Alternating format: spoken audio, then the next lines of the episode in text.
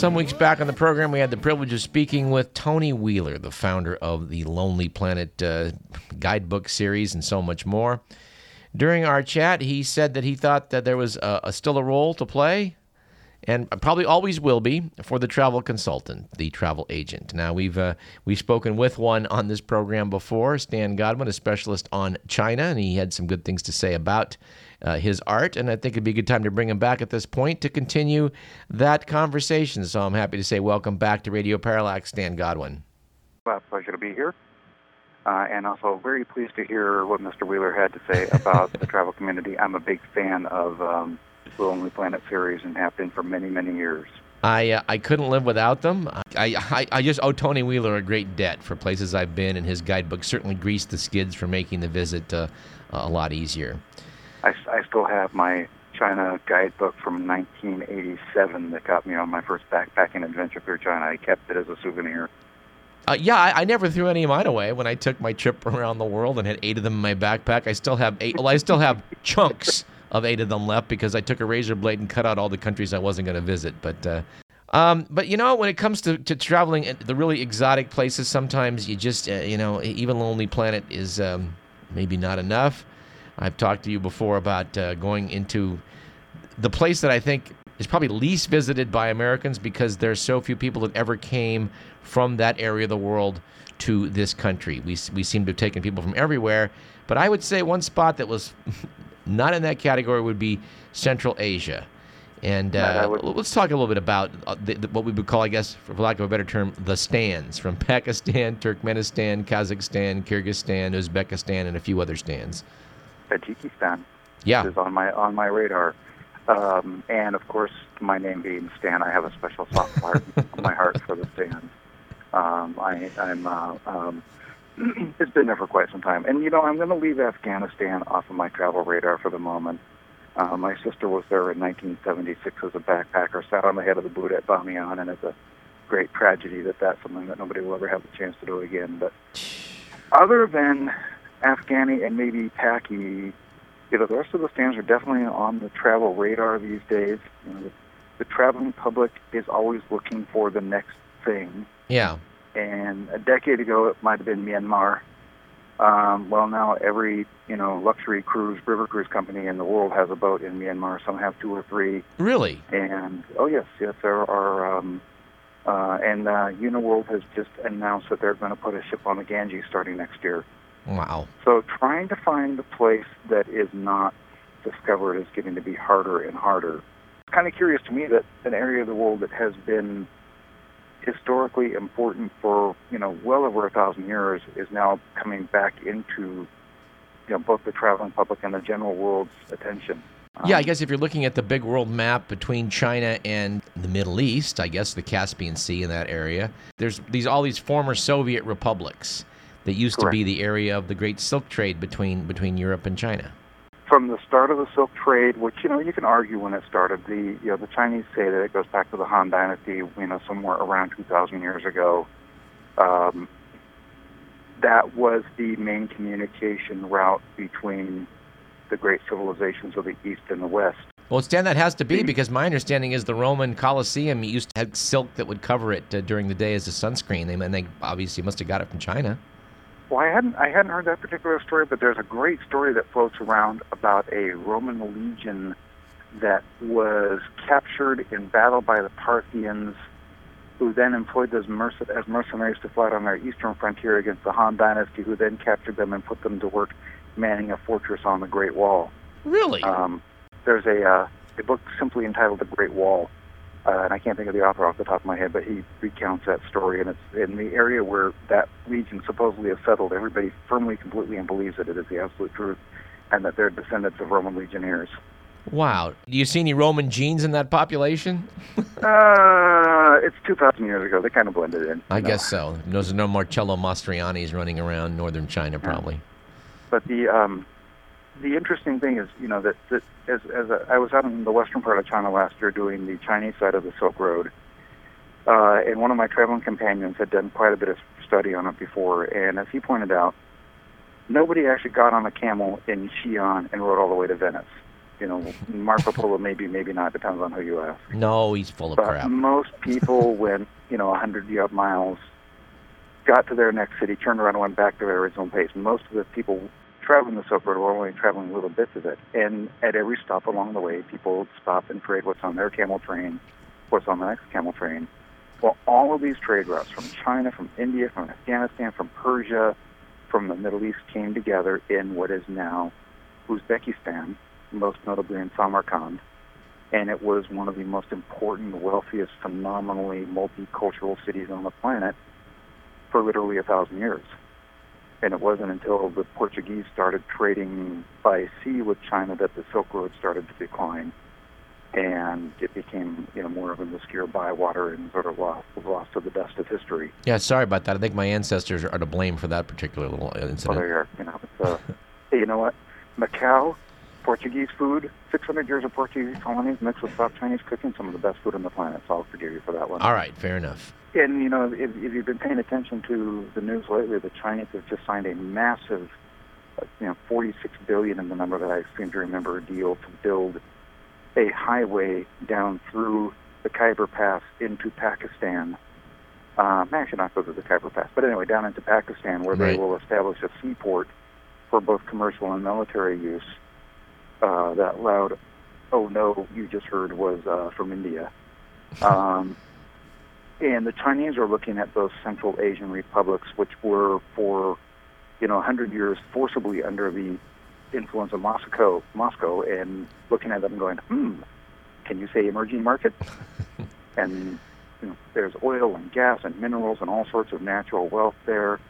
You know, very underdeveloped in terms of you know their infrastructure for producing consumer goods, and we all know the Chinese do that very, very well. So they're building highways and rail links and such to connect their western um, areas, uh, the area of Xinjiang, uh, to these countries.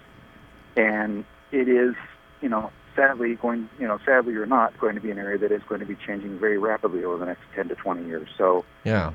If you want to go see it, go see it. All right. Um, Well, I do want to know. go see it, and I'm, I'm hoping you'll some maybe next year be able to help me make that happen. Well, we're working on that. I'm, I'm hoping to take out a little group, and you are more than welcome to accompany me. Um, Sounds good. we're we're we're, we're, we're uh, uh, I'm going to leave out Turkmenistan just because I'm not real fond of the politics of it. Well, yeah, the father of all Turkmen. What was his name? He, he named named the month after his mother and changed the name of the week and tried to build an ice palace in the desert. The guy was completely loony.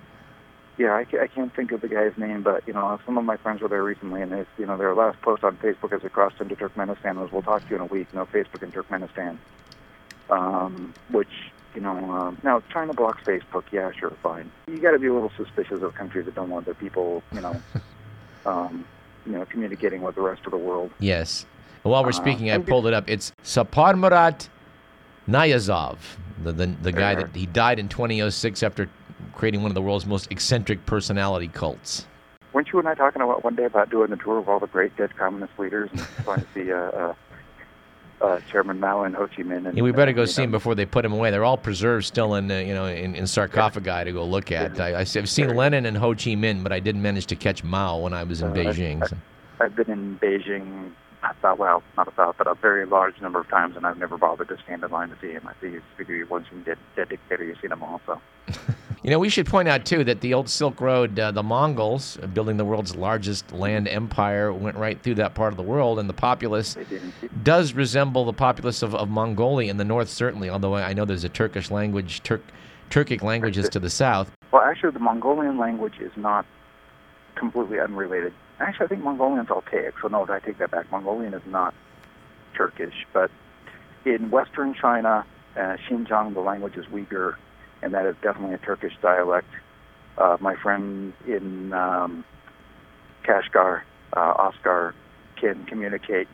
He said he can go to Turkey and communicate at about 60 to 70 percent Interesting. with the Turkish speakers and with everything in between it's you know a matter of uh, you know somewhat like the Romance languages, you know Italian to Spanish to French to Portuguese. You know you can get by. Yeah. When you can get by. Well, you've had a Um, chance to go out there to Uyghur land in, in the far west in Xinjiang. Was there, you- there was there's been a source of much political strife. Did you see any trouble out there? Was it is it, is it all pretty calmed down at this point? Strife, I would say no. Um, the, the Chinese are making it eminently clear that they're in control, that this is not going to be an independent nation now or anytime soon.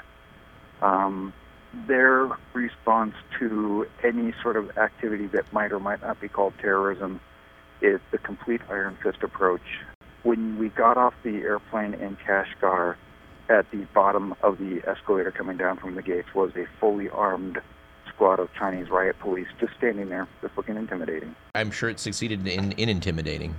Yes. Uh, checkpoints on all the roads going through town. Um, in the main square in front of the mosque in Kashgar, which was a lovely, lovely place. And we had a wonderful evening just mingling with the people. Uh, we were trying to go tour the mosque, but there was a funeral going on, so we had to wait for that to be over and just sat and hung out with people and took some great pictures. And I put on my Uyghur hat and was immediately everybody's best friend. That's a beautiful thing. But over on the side of the square were three Chinese security guards and big dudes too. I mean, you don't see a lot of six foot three Chinese guys, but big guys in all black uniforms, i again with the helmets and you know the machine guns at ready, just standing there, just keeping an eye on things, just making sure nothing got out of control. I Um, see. And maybe the most touching moment, or you know, you know, sort of pointed moment, is was as we were rolling out of Kashgar to go back to the airport a couple days later. Uh, a whole convoy of uh, People's Armed Police vehicles was coming in from to town, and this is you know military trucks full of troops and a couple of armored personnel carriers. And I said to Oscar, I said, "So uh, something going on today?" He goes, "Nope, that's life in Kashgar. No activity that you would see or hear about uh, it's made very clear that you know nothing's going to be tolerated. Yeah. Uh, you know, and, and you know there are those in our country who think that that's the way you know rest of ethnic minorities should be treated. You know, I'll leave that to your judgment. Well, on a lighter note, let me ask you a question that will from last week's program that I was I found quite quite odd. Uh, what do you know about the fact that in China they bring strippers to the funerals? Haven't been to one of those funerals yet. Um, Well, apparently the Chinese government had to crack down because out in rural Yeah, areas yeah. they want to have they want to give the deceased a big send off to the afterlife, and they want it to be a big, Yeah. joyous, well turned out occasion. And what better way to bring in the folks than hire some strippers? you know, when I lived in China, you know, 15 or 20 years ago, there weren't a lot of strippers around. So, um, you know, uh, I, I Yeah, I- I- to I- tell you I don't- someday the story about the Chinese whorehouse, but that's another issue entirely. So, it's a huge country. It's a billion plus down. Remember, billion, 1.3 billion people, and stuff happens there. I mean, at, at some point in every trip in China, I turn around and I look at my look at the people traveling, and they say, "Toto, I don't think we're in Kansas anymore." so back back to Central Asia, yeah. So the plan is in um, the fall of next year. I'm heading off, and we're going to hit four of the stands. Some of the classic Silk Road cities. Also, um, I'm curious to see Almaty, which is bidding for the Winter Olympics. I think in 2022, which is uh, Yeah, I think they're bribing pretty heavily. They might get it. Um, well, the only competition is Beijing right now. Everybody else has dropped out, so we'll see. Um, but there's an ice rink outside of Almaty in the mountains that used to hold, be the place where you'd go if you wanted to set a world record. You know, something about the atmospheric conditions and the ice quality. Huh. It was a, a world-class ice rink. I want to go to Bukhara, Uh, where I guess there's still one building left that we know that Genghis Khan actually was in. The last surviving descendant of, of uh, Genghis Khan to sit as a ruling on the, on the ruling throne anywhere in the world was, I believe, he was called the Sultan of Bukhara, and uh, he was deposed by the Russians uh, sometime in the 1920s. Oh, really? Wow. There is actually a picture of a living descendant of Genghis Khan who was still on the throne in the 20th century. Well, if, Um, if you look at the, the the Y chromosome studies, it appears that something like a sixth of Asia may be real, maybe descended from Genghis Khan. You know, my ancestors on one side are Russian, and uh, some people have noticed a few slightly Asiatic features in our in, in our in our facial structure. So you know, there may be a little bit of Mongol back in there somewhere. And you know, well, heck yeah, they got all the way to Vienna, didn't they? I mean, my God. Have you ever heard the story of why they quit? or Why they didn't conquer Europe? Yeah, they had a death back home. They had to go home and vote, and who'd be the next Khan? exactly. Nobody, the Europeans never defeated them. The Europeans never stopped them. They just kind of got distracted and never got around to it. It was on their to-do list, but they never quite got to it. As much of the rest of Asia can testify, that was probably a good thing. I mean, Yeah. They they they were a, a very very interesting bunch of people. You know, I've, I've been in Mongolia, and uh, you know they're nice people. It's just kind of hard to imagine their ancestors just you know pillaging their way across an entire continent. Yes, Dan, I was there in 1990, I guess it was, right at the fall of the Soviet Union. Um, yeah. Or was it 91? I forget, but it was right at near the, the very end. And uh, boy, Ulaanbaatar was just, I mean, there's no, nothing in the stores, but the air was clean. I've seen pictures now. Apparently, it looks like Beijing, just absolutely Like smogged they- out. Yeah, that's but true. But you can thank the Chinese for their for for much of that. There's vast tracts of minerals and resources and such to be had under the Mongolian grasslands, and um, you know, it's a pretty avarice economy when it comes towards gathering resources. And um, and I lived for several years in the province of China that is home to, depending on how you ask, something about 11% of the world's coal reserves. Yeah. And um, you ever seen a strip mine? They're pretty impressive. Oof. They, uh, uh, they they take out city block size of chunks of ground at a time. It's it's it's truly phenomenal. Hmm. to read that. Well, one place anyone wants to go to Mongolia, I can say one place you probably don't want to waste your time going is to Karakorum. I know when I was there, they were taking tours out to what once was the great, mighty capital of the whole Mongol Empire. But my understanding is that the Chinese, after a while, got after the fall of the, the Mongol leadership, they got pretty tired of being attacked from the north. So they went they went out there and basically took down every brick in the city. The old Mongolian cities were were razed to the ground. Um, interestingly enough, in Inner Mongolia, on the Chinese side of the border, out in the area called Ordos, which is again now in the middle of the coal uh, frenzy, um, is a mausoleum dedicated to Genghis Khan, which I have been to. It's at the end of an 11-hour bus ride from Baotou, so it's a little bit out there. Yeah. Probably a better highway these days. And you know, everybody agrees that Genghis Khan is not buried anywhere near there. But Yeah. for some reason, not quite to be explained, the local authorities decided they needed to build a mausoleum to Genghis Khan out there. And we were there, of all things, there was a wreath laid in honor of the memory of Genghis Khan, signed by Jiang Zemin, who was at the time the leader of China. Wow. Kind of strange thing. And by the way, when you go to the four corners where Arizona, Utah, New Mexico, and Arizona come together, Mhm. it's not really geographically correct. They moved it because the, the real spot's inconveniently up in a ravine. More convenient parking lot where it is now. Anyways, check? Come on, you know, GPS. well, somebody did. In the modern era now with GPS, somebody did one. Hey, hey, wait a Hey, minute. wait a minute. the things you used to be able to get away with, huh? Yeah. There Well, Stan, it's uh, it's a pleasure. Uh, we need to have you come back on, update us uh, on, on, on things that people may want to know about in the travel world because I know you have your ear to the ground and uh, your your Fine. antenna up. Anytime. The pleasure as always.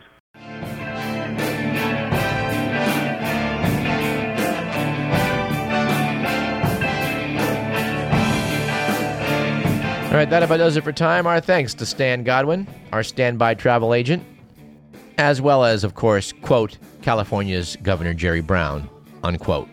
This program was produced by Edward McMillan. You've been listening to Radio Parallax. I'm Douglas Everett, and we'll see you next week at the same time.